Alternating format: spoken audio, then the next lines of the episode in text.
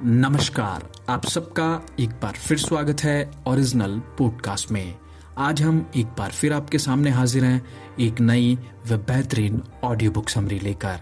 आज की यह ऑडियो बुक समरी हमने ली है जॉर्डन बी पीटरसन की बुक 12 रूल ऑफ़ लाइफ से।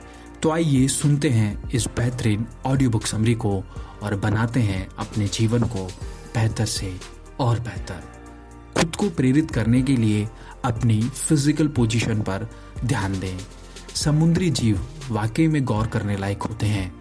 इनका नर्वस सिस्टम अपेक्षाकृत सरल होता है और इनके मस्तिष्क की जादुई कोशिकाएँ यानी न्यूरॉन्स बड़े आकार के होते हैं, जिनका निरीक्षण या एनालिसिस काफ़ी आसानी से किया जा सकता है।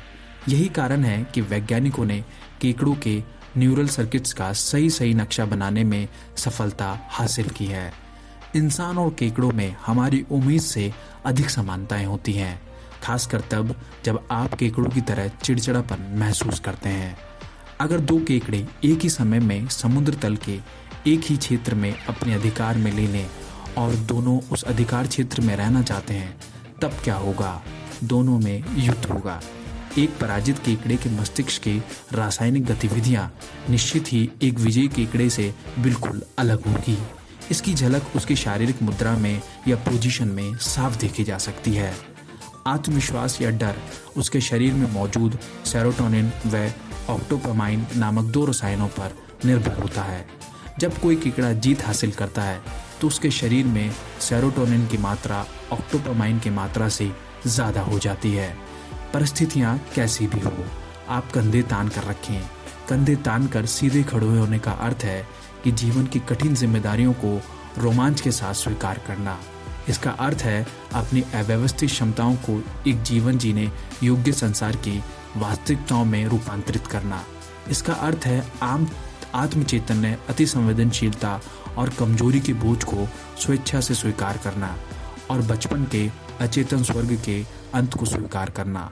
स्वयं को प्रेरित करने के लिए आप विजेता केकड़ों पर विचार कर सकते हैं, जिनका अस्तित्व और व्यवहारिक प्रज्ञा 35 करोड़ साल पुरानी है।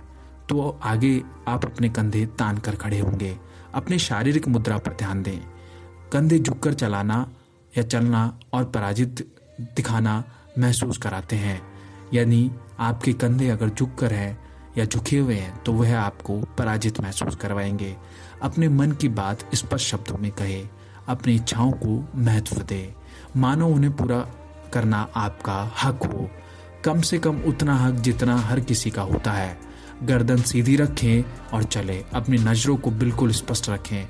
अपने शरीर के तंत्रिका पंथों में सैरोटोनिन के मुक्त प्रवाह को प्रोत्साहित करें, जो अपना शांतिपूर्ण प्रभाव दिखाने के लिए बेताब है।